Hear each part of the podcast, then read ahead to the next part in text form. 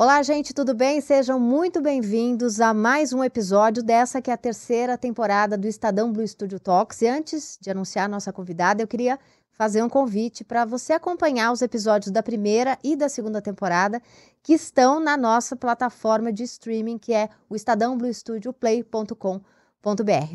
Eu estou aqui ao lado do meu colega Daniel Canelo, que é diretor é, do Estadão Blue Studio, e hoje a gente recebe a Carolina Sansão, que é diretora adjunta de Inovação, Tecnologia e Cyber da Febraban, a Federação Brasileira dos Bancos. Seja muito bem-vinda, Carol. Obrigada por estar aqui com a gente hoje.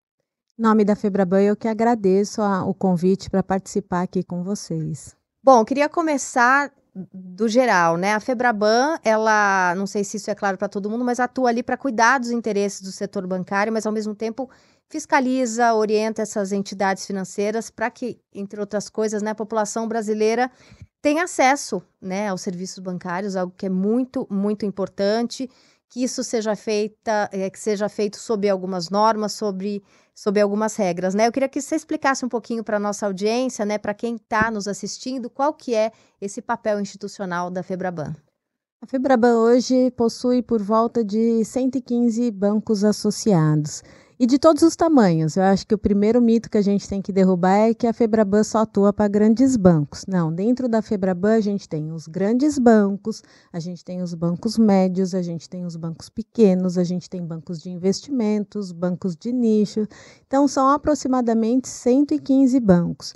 E o nosso papel, a, gente tem uma área é, que cobre diversos assuntos e o nosso papel é um papel técnico. O que, que significa um papel técnico? A gente navega desde a questão da economia, da área de economia, dos estudos que a gente promove nessa área, até a questão de inovação. A gente acompanha a agenda hashtag do Banco Central, a gente acompanha a evolução do mercado com os bancos. A gente tem uma área de autorregulação que entra na questão que você colocou. A Febraban ela não regula, mas a Febraban ela promove a autorregulação do mercado. Quem regula são os órgãos competentes para isso, que acaba sendo ali Banco Central, é, o que a gente tem ali Conselho Monetário também. Então, eles acabam regulando. O nosso papel é acompanhar a implantação e o cumprimento dessas regras, é a gente promover o debate dentro dos bancos, inclusive para a gente se posicionar, porque a gente acaba sendo porta-voz dos bancos, dos bancos associados da Febraban. E como é que isso funciona na prática, né? Vocês fazem esse contato direto com esses 115? Você falou 115... Aproximadamente 115. 115 bancos, é, existem é, reuniões que acontecem sempre. Como é que é essa relação com esses com essas instituições financeiras? Como que a gente funciona? A gente funciona através de comitês específicos que nós temos dentro da Febraban. Esses comitês ele flutua por diretoria e por assuntos. No caso da diretoria que uh, eu sou responsável dentro da Febraban, a gente tem o Comitê de Inovação e Tecnologia, por exemplo. Dentro desse comitê, a gente tem por volta de 25 bancos discutindo uma série de assuntos, como a própria inovação que a gente vem acompanhando a implantação, seja PIX, seja DREX, seja Open Finance, a questão de tecnologia dentro desse comitê, através da implantação que a gente tem, biometria, coloca inteligência artificial, quais são os tópicos, o que, que é tendência. Então, dentro do comitê de tecnologia, a gente discute assuntos afins. Mas as outras áreas, a gente tem comitê de PLD, que é prevenção à lavagem de dinheiro, a gente tem comitê de prevenção a fraudes, a gente tem de economia, que uh, funciona como um grupo de bancos discutindo uma pauta promovida pelos próprios bancos ou provocada pela própria Febraban. Então, é um momento que os bancos possuem, é um espaço que os bancos possuem para conversar entre eles de assuntos técnicos e assuntos específicos do mercado. E uma outra questão também, a gente fala de comitê, geralmente até a terceira linha de decisão do banco, porque a pessoa que representa o banco no comitê, ele precisa ter a, a, a caneta para tomar alguma decisão, para se posicionar. Mas quando a gente precisa um estudo mais técnico, trazer um, uma equipe mais técnica para discussão, a gente acaba criando grupos estratégicos de discussões ou até squads, que é squads que a gente promove um assunto, discute com um tempo específico, com um entregável claro, para a gente ali promover essas discussões e também demandado por esses comitês.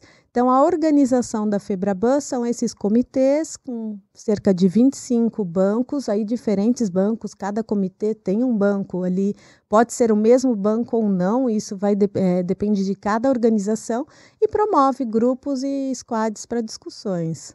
Carol, como um banco participa do, da Febraban? Que, que tipo de critério vocês utilizam? Enfim, o que, que um banco precisa ser para ser um associado né, da Febraban? O banco, ah, dentro da própria página da Febraban, tem todas ali quais são os nossos associados e como se associar à Febraban.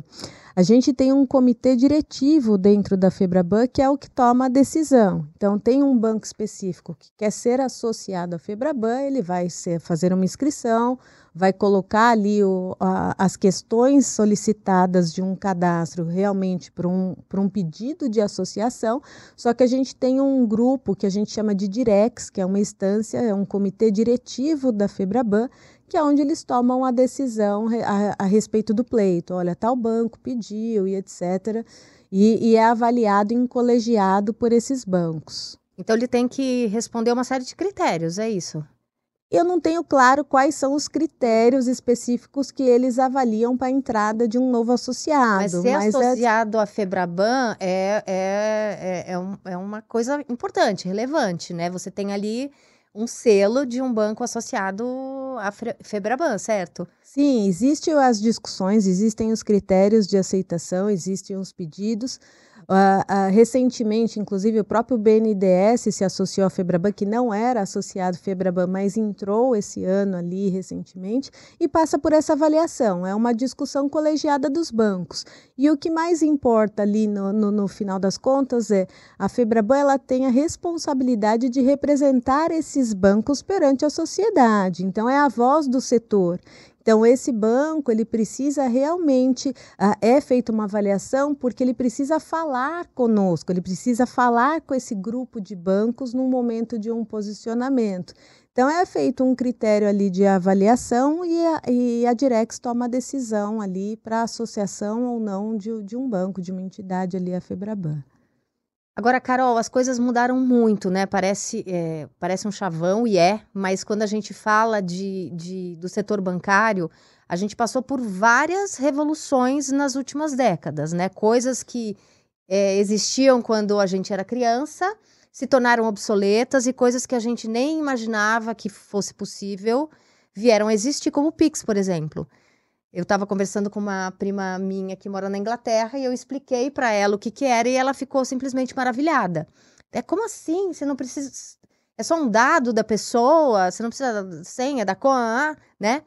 Então a gente tem é, coisas que ficaram para trás e, e, se a gente se comparar com outros países, tem muita coisa relevante e importante sendo feita, né? Eu queria que você fizesse que fizesse é, um, um balanço de todas essas transformações é, pelas quais o setor bancário é, tem atravessado aí nas últimas décadas? O Brasil sempre foi uma referência, né, no, como, como um sistema bancário complexo, assim, no bom sentido do termo, né, que funciona, integrado e tal. Então, Acho que a primeira coisa que a gente pode falar para as pessoas é que a gente precisa ter muito orgulho do que a gente fez e aquilo que a gente tem no mercado financeiro. Os brasileiros costumam ter a síndrome do vira-lata e, e, e, se te criticar muito referente a muitas coisas que a gente tem e problemas que a gente tem no Brasil, mas o mercado financeiro ele sempre esteve muito à frente dessas inovações e os bancos aqui até perante a Febraban nós sempre estivemos na vanguarda da implantação de novas tecnologias ao fomento à inovação. Se você pegar uma história recente, ou recente nos últimos 30 anos, vamos colocar assim, quando a internet surgiu e alguns serviços ali através da internet foram é, é, viáveis, foram possíveis com o uso dessa tecnologia. Então, se você pegar 30 anos atrás, antes da internet, depois da internet, nós tivemos um avanço fantástico no mercado financeiro. Com a internet, nós migramos o primeiro internet banking ali por volta de 95, 1996. Então, muito mais informacional, onde ficam as agências, quais são os endereços, e muito menos transacional naquela época, porque ninguém imaginava o alcance daquela tecnologia é, é, promovida ali pelo uso da internet. Depois, do meados dos anos 2000, nós implantamos o primeiro aplicativo mobile, o primeiro banco dentro de um celular. Ainda também começando as questões ali quando você fala de uma migração e uma transformação digital no mercado financeiro. E a partir dali, então, do, do, da, da, invenção da internet, antes tivemos marcos importantes, até a própria, em 1994, com o Plano Real, deu uma chacoalhada na economia, que também proporcionou muita coisa, foi base para um crescimento mais sustentável no Brasil. Antes disso, nós tivemos algumas inovações, só que a gente divide esse marco com a entrada da internet.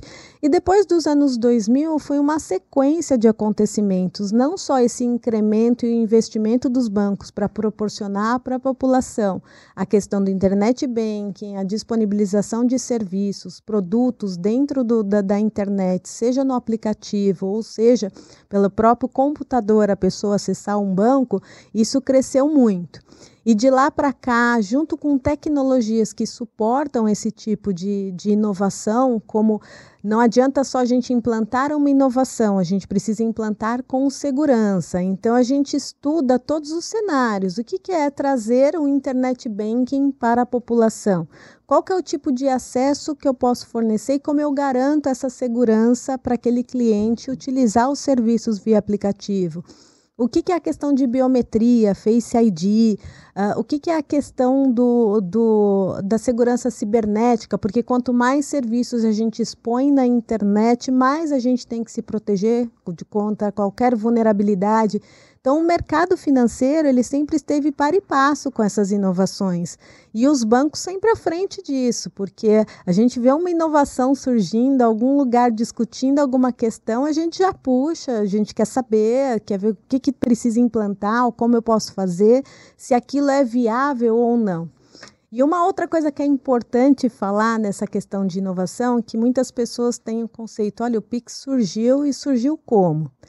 São anos de discussões antes da gente implantar uma inovação. Isso é importante, não é não que eu é um durmo. Dia, acordo e falo, ah, criei o Pix. É, dormi no dia seguinte eu tenho o Pix no celular. Então a inovação ela vem consistente, ela vem com discussões, sejam entre os bancos, seja banco regulador. Então, quando foi a implantação do Pix, tem até uma linha do tempo colocando. A gente iniciou as discussões primeiro para tentar resolver um problema. E qual era o problema? Como é que eu proporciono transações para os nossos clientes sem parada? Porque antes a gente já tinha transações digitais e já era muito usado, como TED, como DOC. Só que a gente tinha uma grade de horário devido aos sistemas que a gente tem rodando, uma série de coisas. Então, como que eu, que eu proporciono isso para a população?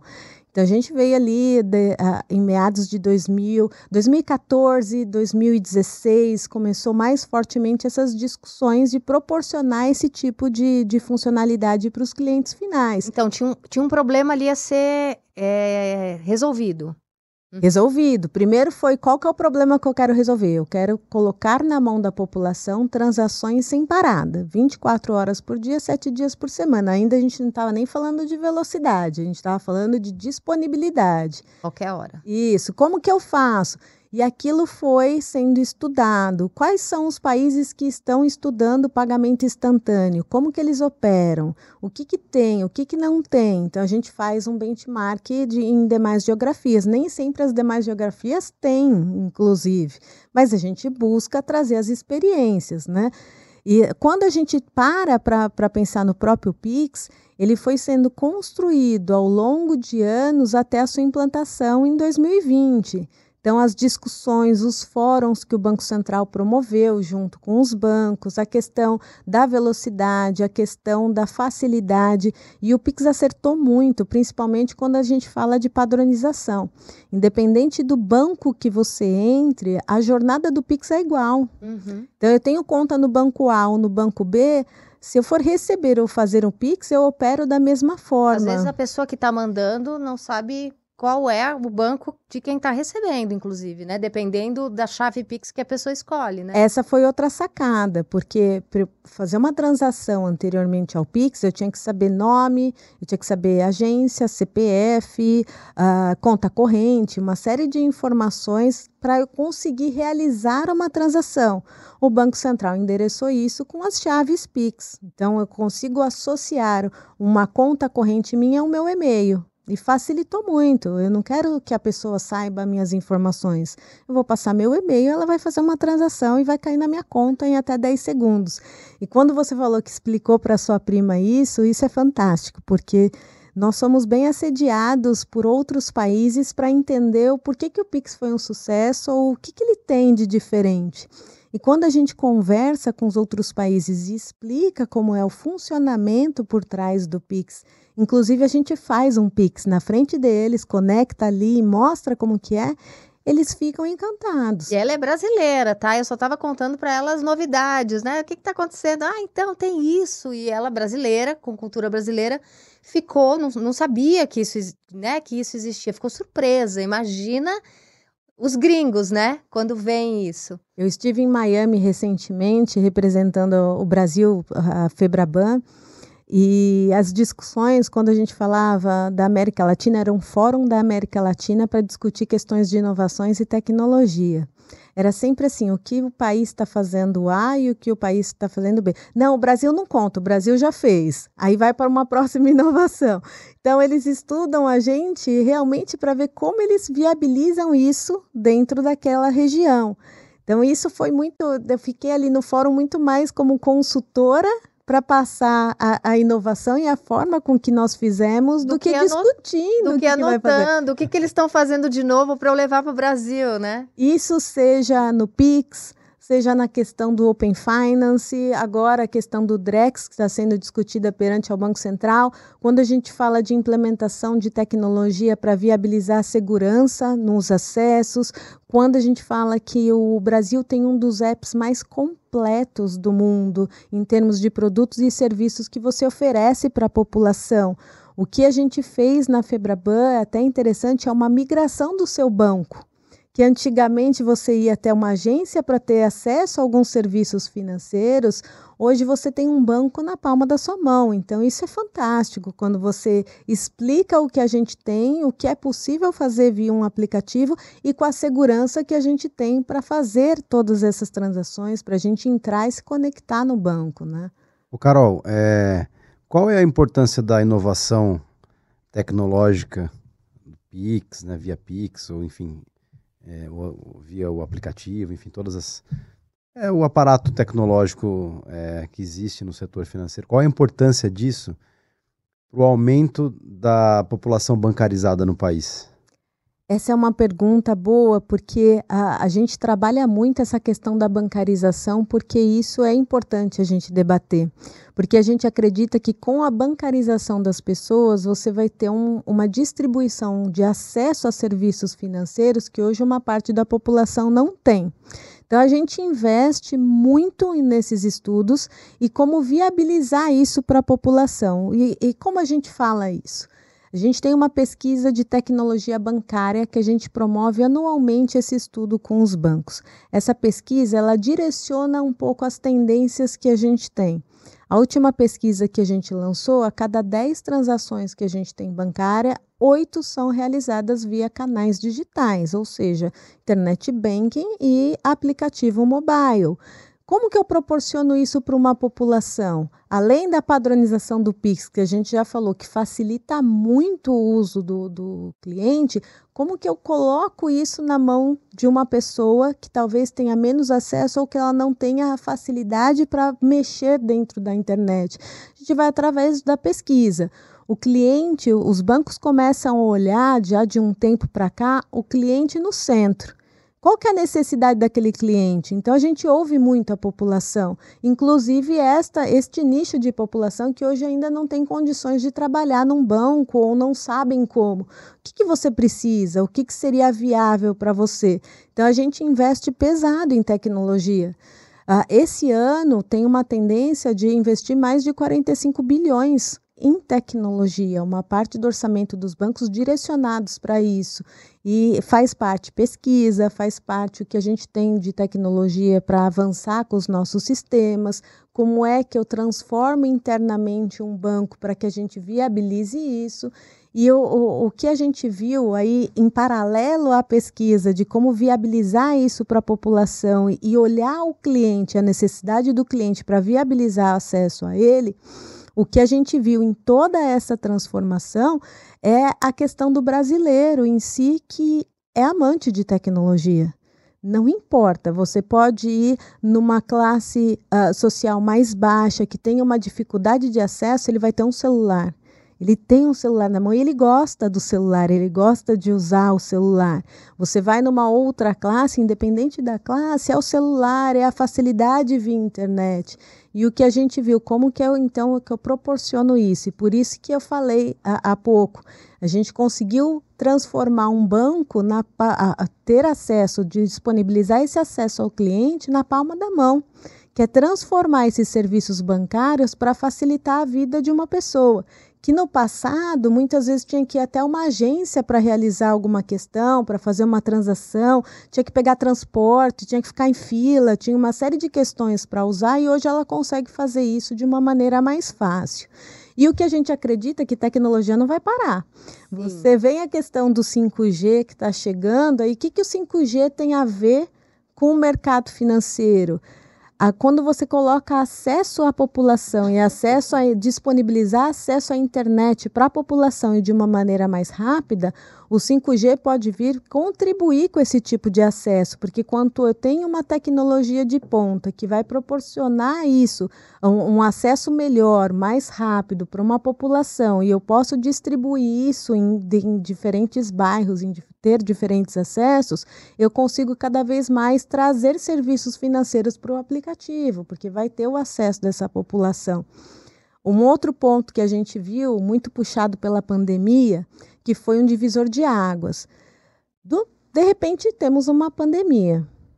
Ninguém esperava. Quem falar em 2000 e, no século 21, 2020, nós teríamos uma pandemia mundial que ia parar todos os setores, parar tudo aquilo que era possível parar, só que a gente não parava de receber conta, né? Para pagar, para a gente tinha uma organização financeira que as, a nossa vida não parava. O que parava ali era uma questão de um cuidado e a questão de que fique em casa, para quem puder ficar em casa, fique em casa, que a, a gente está passando por uma situação completamente atípica. E essa geração que hoje está aqui, a gente nunca passou por isso. Então, a gente não sabia o que, que era, o que, que é ficar em casa. E o que, que a gente viu? É, no mesmo ano, a implantação do Pix, que ajudou muito, facilitou muito as transações, essa migração, mas foi um divisor de águas porque nós vimos uma tendência e o uso do, dos dispositivos móveis o uso do internet banking crescer exponencialmente, porque as pessoas ficavam em casa, mas elas tinham que pagar conta. Elas ficavam em casa, o cartão de crédito vencia, elas ficavam em casa, tinha que pagar um convênio médico para quem a, a, tem essa possibilidade de ter um convênio médico privado. A gente tinha que facilitar isso, não mandar a pessoa para uma agência para realizar algum tipo de pagamento. Ela tinha que eh, conseguir fazer isso de onde ela estivesse. Dentro de casa, quem conseguisse isso, dentro de casa, dentro da segurança ali do lar. E uma outra questão que foi o divisor de águas é que durante esse período nós tivemos que viabilizar, aí sim, foi quase do dia para a noite. Um dia a gente dorme, no outro dia a gente tem que acordar, facilitando o acesso da população para receber um auxílio social do governo. Então, como é que a gente dorme num dia e no outro dia de fazer essa distribuição de, de auxílio é, para uhum. as pessoas? Então, os bancos fizeram sim uma força-tarefa para disponibilizar isso. E isso bancarizou muita gente, porque a, a maioria ali das questões, desde a abertura de conta até o auxílio, foi feito de forma digital. Nós estávamos numa pandemia. Então, o acesso de uma população que necessitava de uma ajuda social naquele momento foi promovida pelos bancos, com toda a questão de um dia para a noite acordar e no dia seguinte eu ter que promover isso para a população. Então, nós fizemos essa movimentação e fizemos muito rápido. Com a ajuda do governo, com o auxílio que nós tínhamos ali, com a questão da distribuição e distribuição rápida de recursos, porque a, a pandemia limitou o acesso de muita gente a sair todo dia para trabalhar, muitas vezes não foi possível. A questão de quem sobreviveria de comércio naquela época e o comércio fechando e precisando desse auxílio, então a gente viabilizou muito essa questão para uma população que não necessariamente já tinha acesso ao serviço bancário. E como eu falei, isso auxilia a questão da bancarização, auxilia um serviço social que é você prestar o acesso ao crédito para aquela população. Uhum. Então, isso ajuda muito. Então, a gente une uma série de fatores na questão da bancarização a tecnologia, a facilidade, as pesquisas de tendência de tecnologia, o cliente no centro e a gente ouvindo que a necessidade dele para a gente priorizar isso, os nossos desenvolvimentos e esses programas sociais, essas questões que a gente precisa auxiliar a população. Então, essa somatória gerou, é, é, aumentou essa questão da, da, bancarização, viabilizou mais esse acesso aos serviços financeiros para uma determinada classe da, da população. Carol, estou super curiosa com essa pesquisa que você que você falou que, que é feita uh, com, com essa frequência, né? Queria saber como é que meu pai está nessa pesquisa, porque meu pai é o tipo de pessoa que prefere pagar a conta na boca do caixa. Porque ele diz que ele não confia, porque vem é, grampeado ali o comprovante, né? Ele prefere, claro, durante a pandemia a gente ajudou, auxiliou ele com as contas ali e tal, não sei o quê, mas ele confia se ele for na agência. Então, essa coisa digital para ele, né, ele fica. É, embora a gente mande dinheiro para ele por Pix e ele receba, o resto ele desconfia. Receber tudo bem. Duro é pagar as contas, ele acha que tem que pagar o plano de saúde na boca do caixa, enfim. Como é que estão essas pessoas mais idosas quando essa, esse mundo de tecnologia é ofertado para elas, né?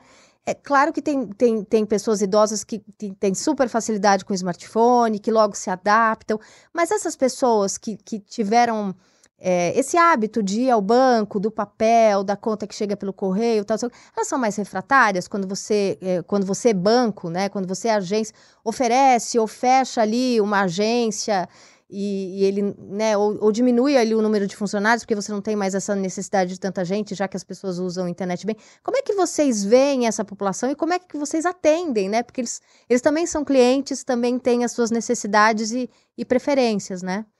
É uma questão, a gente costuma brincar, né? É a geração analógica e agora a geração digital. A geração analógica com uma certa dificuldade com todas essas questões de tecnologia. E a geração e digital, que é meu é. filho que no meio do intervalo da escola fala: manda um pix que eu tô sem dinheiro pro lanche. Provavelmente Porque nunca foi sabe, no banco, né? É, é, que ele sabe que o pix vai cair ali, ele tá na fila e o pix vai cair, né? São dois opostos, né, é. né, Carol? A gente trabalha muito igual, a, a gente mantém as agências e as agências para todo tipo de público ainda estão abertas e a gente trabalha na questão da acessibilidade, a gente trabalha na questão de disponibilizar esses produtos serviços, continuar ali na, na agência. O que a gente vê, até numa pesquisa bancária, a tecnologia é tendência e a migração para o canal digital é cada vez mais alta. Mas se você pegar até a faixa etária do Pix, ela pega desde os 20 até os 60, 70 anos, ela pega e pega bem. Tem uma curva, obviamente, que no meio fica mais alta, depois dá, tem uma queda, mas as pessoas, a gente vê que as pessoas até com mais idade utilizam o Pix. O que a gente tem e continua são a questão das agências. O que a gente tem faz muito é entregar para essa população alguns esclarecimentos. Então, a gente faz campanha. Campanhas como prevenir fraudes, campanhas como mostrar para aquele senhor como é que ele pode utilizar um aplicativo e que o comprovante dele que ele tiver ali digital vai ser o mesmo que ele grampeia na, na, na, na conta. conta, que ele pode ficar tranquilo, que existe sim a questão digital que é tão válida quanto a questão analógica, quanto a questão da impressão do, do, do papel. Então a gente faz isso através de educação. E a educação são essas conversas que a gente tenta fazer de uma forma mais simples para a população. Quando a gente fala de PIX, Era muito é, engraçado quando surgiu o Pix e a gente estava ali mostrando para a população o que, que era isso, que bicho era esse, que todo mundo falava Pix, Pix. Eu não tenho Pix, eu não vou fazer Pix, eu não vou usar Pix. Mas o que, que é isso? A gente a, a, direciona essas questões através de comunicação. Então, quando eu ia dar alguma entrevista do que, que era o Pix, Carol, fala você explicando para o seu avô, porque meu avô ele começou essa migração para o digital. Então, como é que você vai explicar que a pessoa pode utilizar um canal da internet para fazer uma transação? Você tem que explicar o beabá. E não é só o beabá, olha, você clica aqui, você faz isso, você faz aquilo, para a pessoa virar um, um, um robozinho e ficar clicando e indo atrás. Olha, através do seu aplicativo do banco, você vai ter a, a questão da visualização do seu extrato, que é da mesma forma que você vai numa agência e imprime. Inclusive, se você cruzar os dois, eles estarão iguais. Independente do momento, se você não realizar nenhuma transação nesse meio termo, os dois são iguais. A questão do extrato na, na, na agência, a questão do extrato no celular, a, a você vai ter um acesso mais rápido àquele serviço que vai estar na palma da sua mão. Então, você explica, você contextualiza o porquê. Então, a educação faz parte. E a educação não é só para jovens que já nascem com o dedinho ali, já sabe onde clica. A educação é você passar uma segurança para essa população que acredita ainda no grampo, no, na, na conta, como ela pode utilizar o serviço como ela pode migrar, como isso pode ser mais fácil a ela, como ela pode fazer isso sem sair de casa. Mas nós não tiramos as agências, a gente tem correspondentes que auxiliam, a gente tem as agências hoje como um ponto de apoio para a população que entra lá e procura um serviço específico, procura ter acesso a alguma informação. Só que as agências permanecem, as agências físicas. O que a gente faz é essa explicação de uma maneira mais simples para que essas pessoas Uh, entendam o uso da tecnologia e o porquê da tecnologia, né? não ter essa resistência à tecnologia. É educação e é um trabalho de formiguinha. Uhum. É um trabalho que você tem que falar, você tem que mostrar para o seu pai como é que ele é, faz. Olha, pai, eu fiz um Pix, eu não saí de casa, eu não fui na agência depositar um dinheiro na sua conta, eu fiz uma transferência. Abre seu celular, apareceu? Ok, agora você vai fazer um Pix para mim. Apareceu? Você mostra para a pessoa como que ela faz para utilizar e na dúvida vai ter sempre alguém ali por perto, vai ter um telefone de um banco que ele possa ligar, que ele possa tirar, ter orientações também. Então, a gente trabalha muito nessa campanha de conscientização. E falando em comunicação, né, em campanhas, quando a gente vê um pouco da Febrabana na mídia, ou nos canais oficiais de vocês, no site, né, principalmente, tem uma comunicação também muito focada é, em fraudes, né, em, consci em conscientização é, contra as fraudes que acontecem no sistema financeiro aqui no Brasil. Inclusive, eu acho que os idosos temem, inclusive isso, né? É, é, é, esse medo de ser enganado, é. né? Exatamente, é. Como é que vocês é, é, desdobram essas, essas comunicações para todo mundo que consome o conteúdo de vocês? É uma preocupação de vocês? É uma bandeira que os bancos acho que também estão ventilando, né? Qual que é a importância disso para o cenário atual? Ela também vem ao encontro à pergunta anterior. Não só ensino como utilizo, mas como eu também tenho que mostrar para aquela população o que, que é um golpe, o que, que é uma fraude e como se proteger. De um lado, a gente tem a inovação, a gente tem a facilidade dos serviços, a gente tem a implantação de um banco na palma da mão do cliente, por outro lado, a gente tem criminosos. Por outro lado, a gente tem um brasileiro que, infelizmente, utiliza a criatividade para o mal. Então, o que a gente acredita muito é em conscientização, mais uma vez, é a campanha. E não adianta eu falar para a pessoa: ah, olha, pessoa, não faça isso, não faça aquilo. A gente tem que mostrar como é que se faz. Por isso, da campanha agora atual que a gente entrou, pare e pense, pode ser golpe. Algumas campanhas que a gente vai para a televisão em horário nobre, como a Febraban e como alguns bancos, e mostra para a pessoa o que acontece. A gente não fala o que acontece, a gente mostra toda a cena, toda a questão da comunicação é encenado para a pessoa ali, poxa, consigo me enxergar ali, eu sei que eu tenho que tomar esse cuidado. Então a gente, quando a gente vai falar para a população, a gente tenta falar de uma maneira bem beabá, bem claro. Olha, se mandarem um link, se ligarem para sua casa, que isso é um golpe que, que muito idoso cai. Se ligarem para sua casa para falar que o seu cartão foi clonado, que era para você digitar a senha no próprio aparelho do telefone, que um motoboy vai aparecer na sua casa para buscar o chip, não acredita. Imagina os bancos hoje, 40 milhões de clientes, 80 milhões de clientes, e você foi sorteado para o banco ir à sua casa, tirar o seu, seu chip ali, tirar o seu cartão clonado, porque você vai receber outro.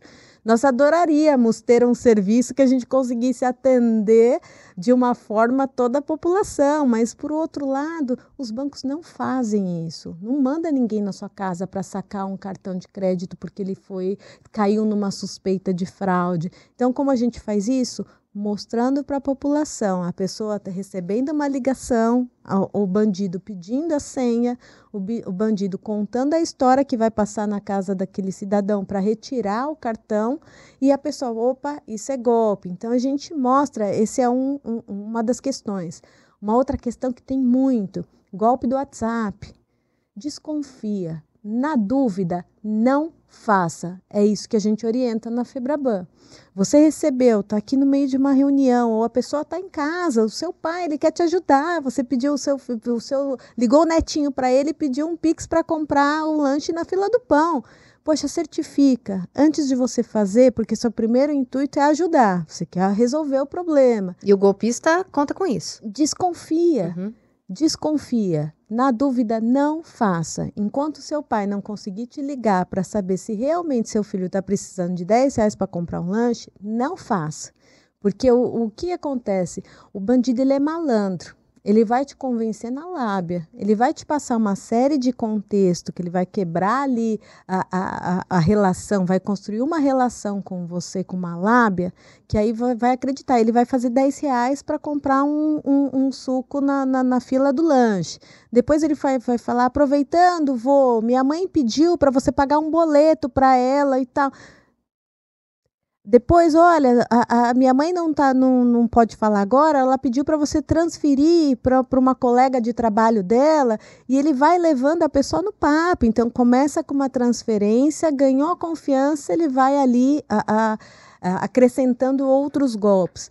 O golpe de aniversário, que está clássico. No dia do seu aniversário, um criminoso te liga, fala que tem um presente para te entregar na sua casa e que só que é, é tudo automatizado o sistema dele. Assim que o motoboy chegar para te entregar o presente, você vai precisar fazer um pagamento no cartão. Isso não é nem Pix, a gente está falando. Você vai precisar fazer um pagamento no cartão. Não pode ser dinheiro, porque o sistema é automático. Uma vez que você uh, pagar ali no cartão, já integra com o meu sistema do, da, da loja, que já dá a baixa na entrega daquele pedido. E eles levam um presente para você. Ele compra um chocolate, ele compra alguma coisa, vai até a sua casa. Esse nós temos um caso de um colega nosso de trabalho no Estadão que caiu exatamente nesse golpe. E é uma pena. E chega ali para você, te entrega um presente, você acredita. Você tá, tá, com uma nota de cinco reais. A pessoa, não, não, tem que ser, porque o sistema e é, é integrado. E, é, e como mexe com o emocional, é o dia do aniversário da é pessoa, ela se sente, poxa, tá me mandando um presente, né? Isso já te desarma, né? Porque você tá emocionalmente. Já envolvida é. nessa. Levou um bolo. Levou um bolo. Caramba. Pô. E aí essas coisas acontecem e o que a gente faz é conscientizar. Mas, Carol, além da conscientização e a educação, que é, obviamente, um, um, caminho importantíssimo, como é que os bancos estão investindo nessa segurança cibernética? Né? Porque, porque é, muitas vezes a gente é, tem a impressão de que os nossos dados. Né? Como é que a pessoa sabe do aniversário do nosso colega, por exemplo? Né? A gente tem é, é, é, é a, a impressão de que os nossos dados estão estão voando, né? Como é que, como é que os bancos fazem para para investir para que cada vez seja menos necessário é, é, ir por esse caminho apenas da educação? Sim, a questão da segurança, igual. Primeiro, a gente tem que desmistificar três coisas: o que, que é ataque cibernético, o que, que é fraude e o que, que é golpe. São três, três coisas, coisas, diferentes. diferentes. Ataque cibernético, qualquer dispositivo seu que tenha acesso à internet, ele é vulnerável para receber um ataque de um criminoso. Seja para ele invadir, por exemplo, eu tenho uma câmera na minha casa que monitora tudo. ela é vinculada à internet, eu acesso ela do meu celular, está no Wi-Fi. Então, qualquer criminoso que consiga ter acesso àquela câmera, ele vai olhar a minha casa por dentro. Então, assim, qualquer dispositivo vinculado à internet, ele pode sofrer um ataque cibernético. Então, a gente está falando de um mundo completamente digital e eu já chego na questão de dados e da proteção de dados. A gente tem o que é golpe e o que é fraude. Golpe é isso, seu amigo caiu num golpe é o cliente presente fazendo uma transação. Seu amigo pôs o cartão dele na máquina, ele digitou a senha porque ele acreditou num criminoso. Isso é golpe. O golpe do motoboy que vai retirar o chip do seu cartão é golpe, não é fraude a questão que a gente fala não só do WhatsApp, a questão de, de, uma série de outros pontos que a gente vê hoje essas histórias acontecendo, dado a inteligência e a criatividade desses criminosos, uma boa parte é golpe, porque ele não precisa acessar as suas coisas, você faz para ele. Entendi. E a fraude não. Fraude já é uma terceira categoria. A fraude é eu perdi, fui assaltada, perdi meu RG, perdi um documento meu, a minha carteira de habilitação hoje, que é mais completa, tem CPF, tem tudo ali no meio. O criminoso pega um dado que é seu, que é real, ou que ele roubou, ou que você perdeu, e ele vai a um canal ou a uma agência, ou ele abre uma conta de uma forma digital com as suas informações a sua informação é real, seu cadastro é válido, você é tá uma pessoa boa. Uma pessoa... Exato. Eles manipulam uma foto, eles manipulam o seu documento para que ele possa se passar por você e obter crédito, obter empréstimo, obter uma série de coisas. Em pouco tempo, aquele cliente que acabou de abrir uma conta com as suas informações que são verdadeiras, mas manipulado foto, manipulado alguma informação e consegue obter uma série de coisas, isso é fraude. É o cliente não presente, o cliente não participou de nenhuma forma daquela ação criminosa. Então, a primeira coisa é desmistificar os três. Eles podem se encontrar em algum momento. Como eu posso sofrer um ataque de phishing, que eu já explico o que, é, que é um, um tipo de um ataque cibernético, e através desse ataque de phishing, ele conseguir obter a informação dos seus dados e conseguir aplicar um golpe em cima de você. Então, em algum momento, essa, a, a, alguns tipos de golpe de crime, eles se cruzam. E o que, que é um phishing? Vocês já devem ter recebido isso, né? Uma mensagem, olha, seus pontos estão expirando, clique aqui e manda um link falso. A questão de você receber um e-mail dizendo qualquer informação, sou da Receita Federal. Aí a federal eles escrevem com U no final.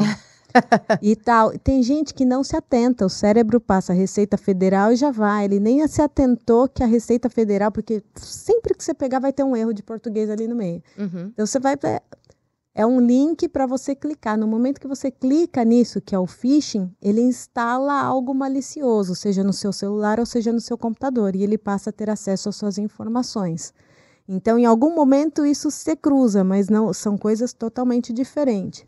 E para unir forças aqui que a gente tem com a segurança, com o setor e etc., a Febraban criou o Laboratório de Segurança Cibernética. Como a gente trabalha essas questões? Desde a, a, com a entrada da inovação e com a disponibilização e o avanço da tecnologia, a gente oferta o que é de melhor e mais moderno para os nossos clientes, o que você viabiliza para que eles realizem transações, que eles contratem serviços sem necessariamente precisarem ir até uma agência. Por outro lado, eu preciso da segurança. Eu preciso garantir que o aplicativo que você instalou do seu banco no seu celular, ele é seguro. Então, os bancos investem pesados em ferramentas para proporcionar essa segurança.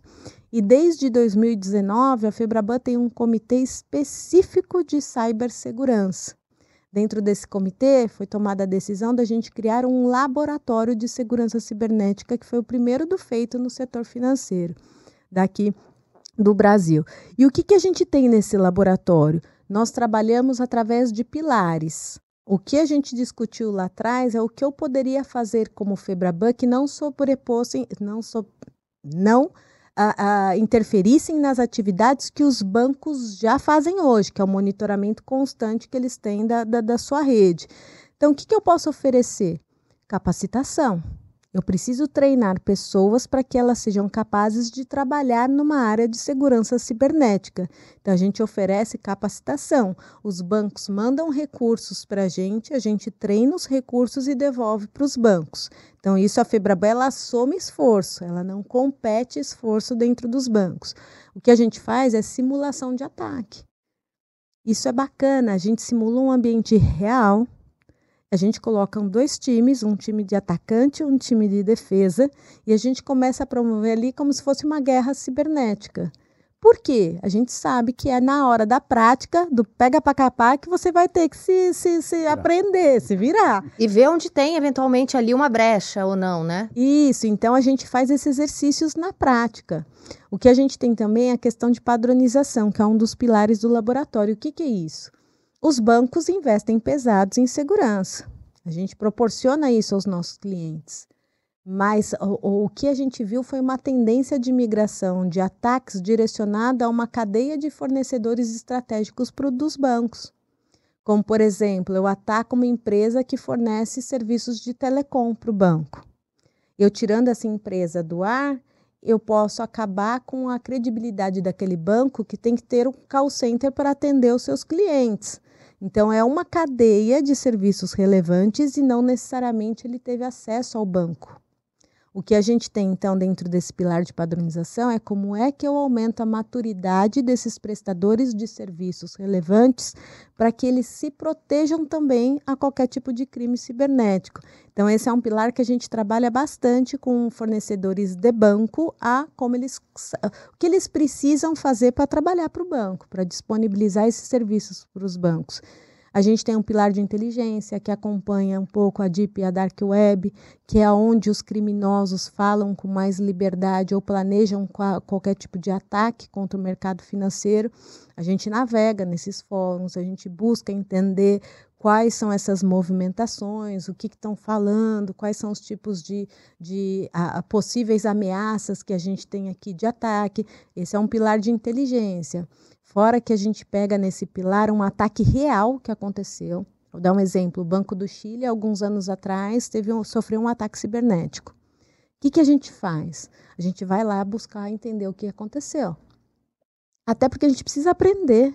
Então a gente busca o ataque, fala, olha, a pessoa entrou dessa forma no banco, conseguiu ultrapassar tais barreiras de segurança, aqui tinha uma vulnerabilidade. Então o que a gente faz dentro do pilar de inteligência é estudar aquilo que aconteceu, tanto aquilo que deu certo, que o criminoso infelizmente conseguiu, quanto aquilo que ele não conseguiu.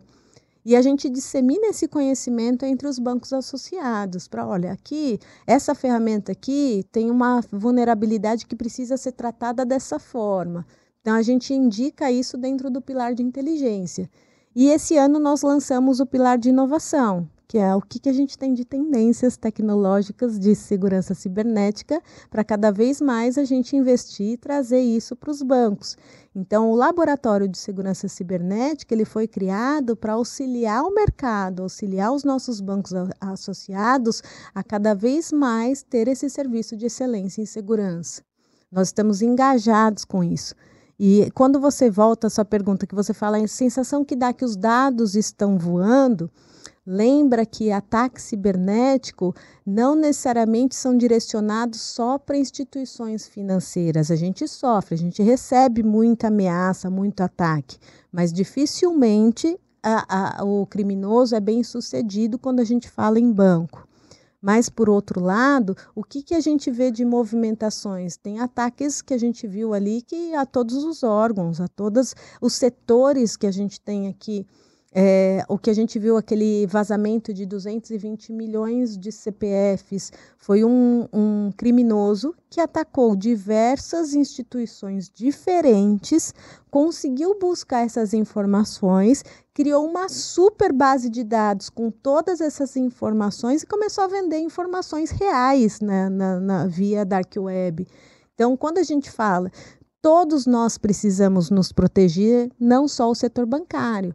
Hoje você vai em qualquer lugar e a pessoa pede seu CPF e você dá sem pensar o porquê que você está dando. Você vai fazer uma compra numa farmácia, por favor, seu CPF para eu abrir a conta. Mas por que você precisa abrir a conta? Tem vantagem, tá? Eu vou ter, eu vou entrar num programa depois, eu vou ter um desconto, vai ter. Não estou falando que não é para fazer, mas eu estou falando que a gente fornece os nossos dados por aí também. Às vezes dados até em rede social, né? Às vezes não são dados de números, de documentos mas são informações, né? Aniversário, é, onde seu filho estuda, enfim, né? A gente... vai viajar, tira foto do passaporte.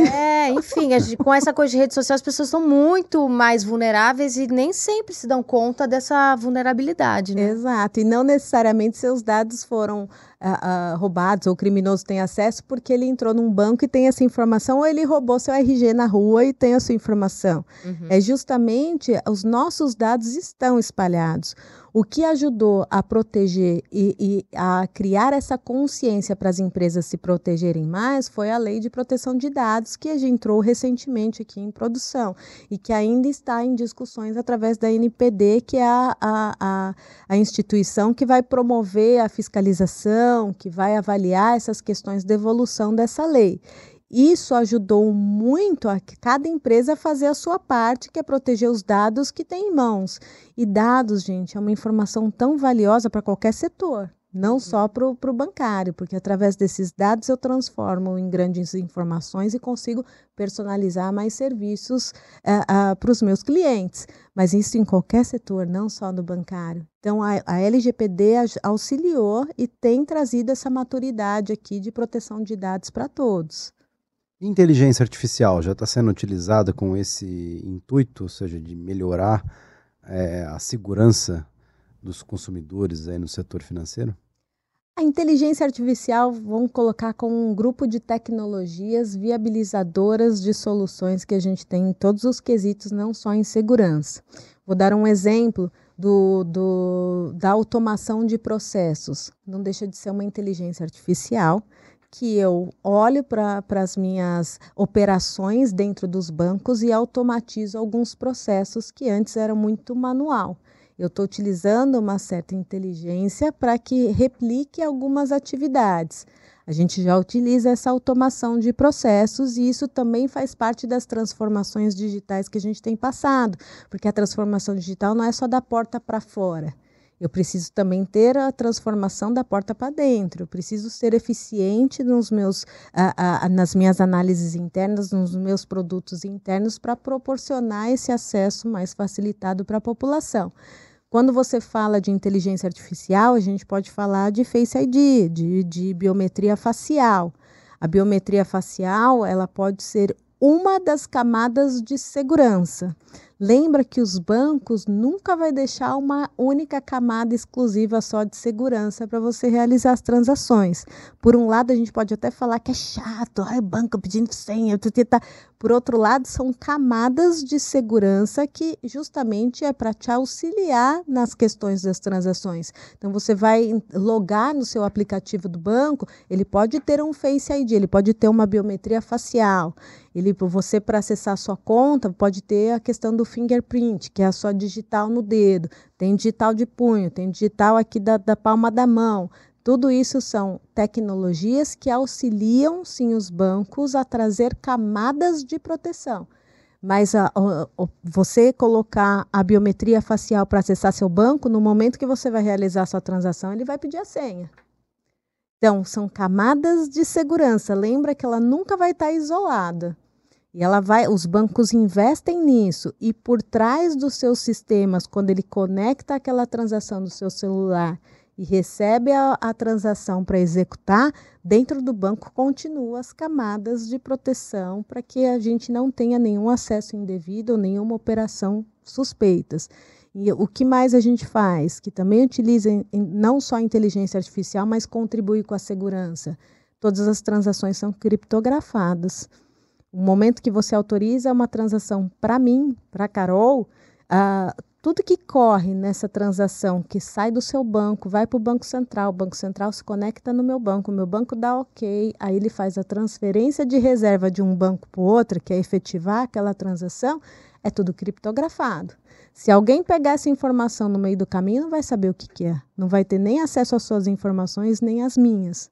Então, são medidas de segurança que são através de camadas que a gente vai colocando para trazer eh, não só a sensação de segurança, como eu ser seguro efetivamente por trás disso. E a inteligência artificial tem auxiliado bastante. Carol, para encerrar, exercício de futurologia, o que, que a gente pode esperar é, do sistema bancário aí, sei lá, para a próxima década?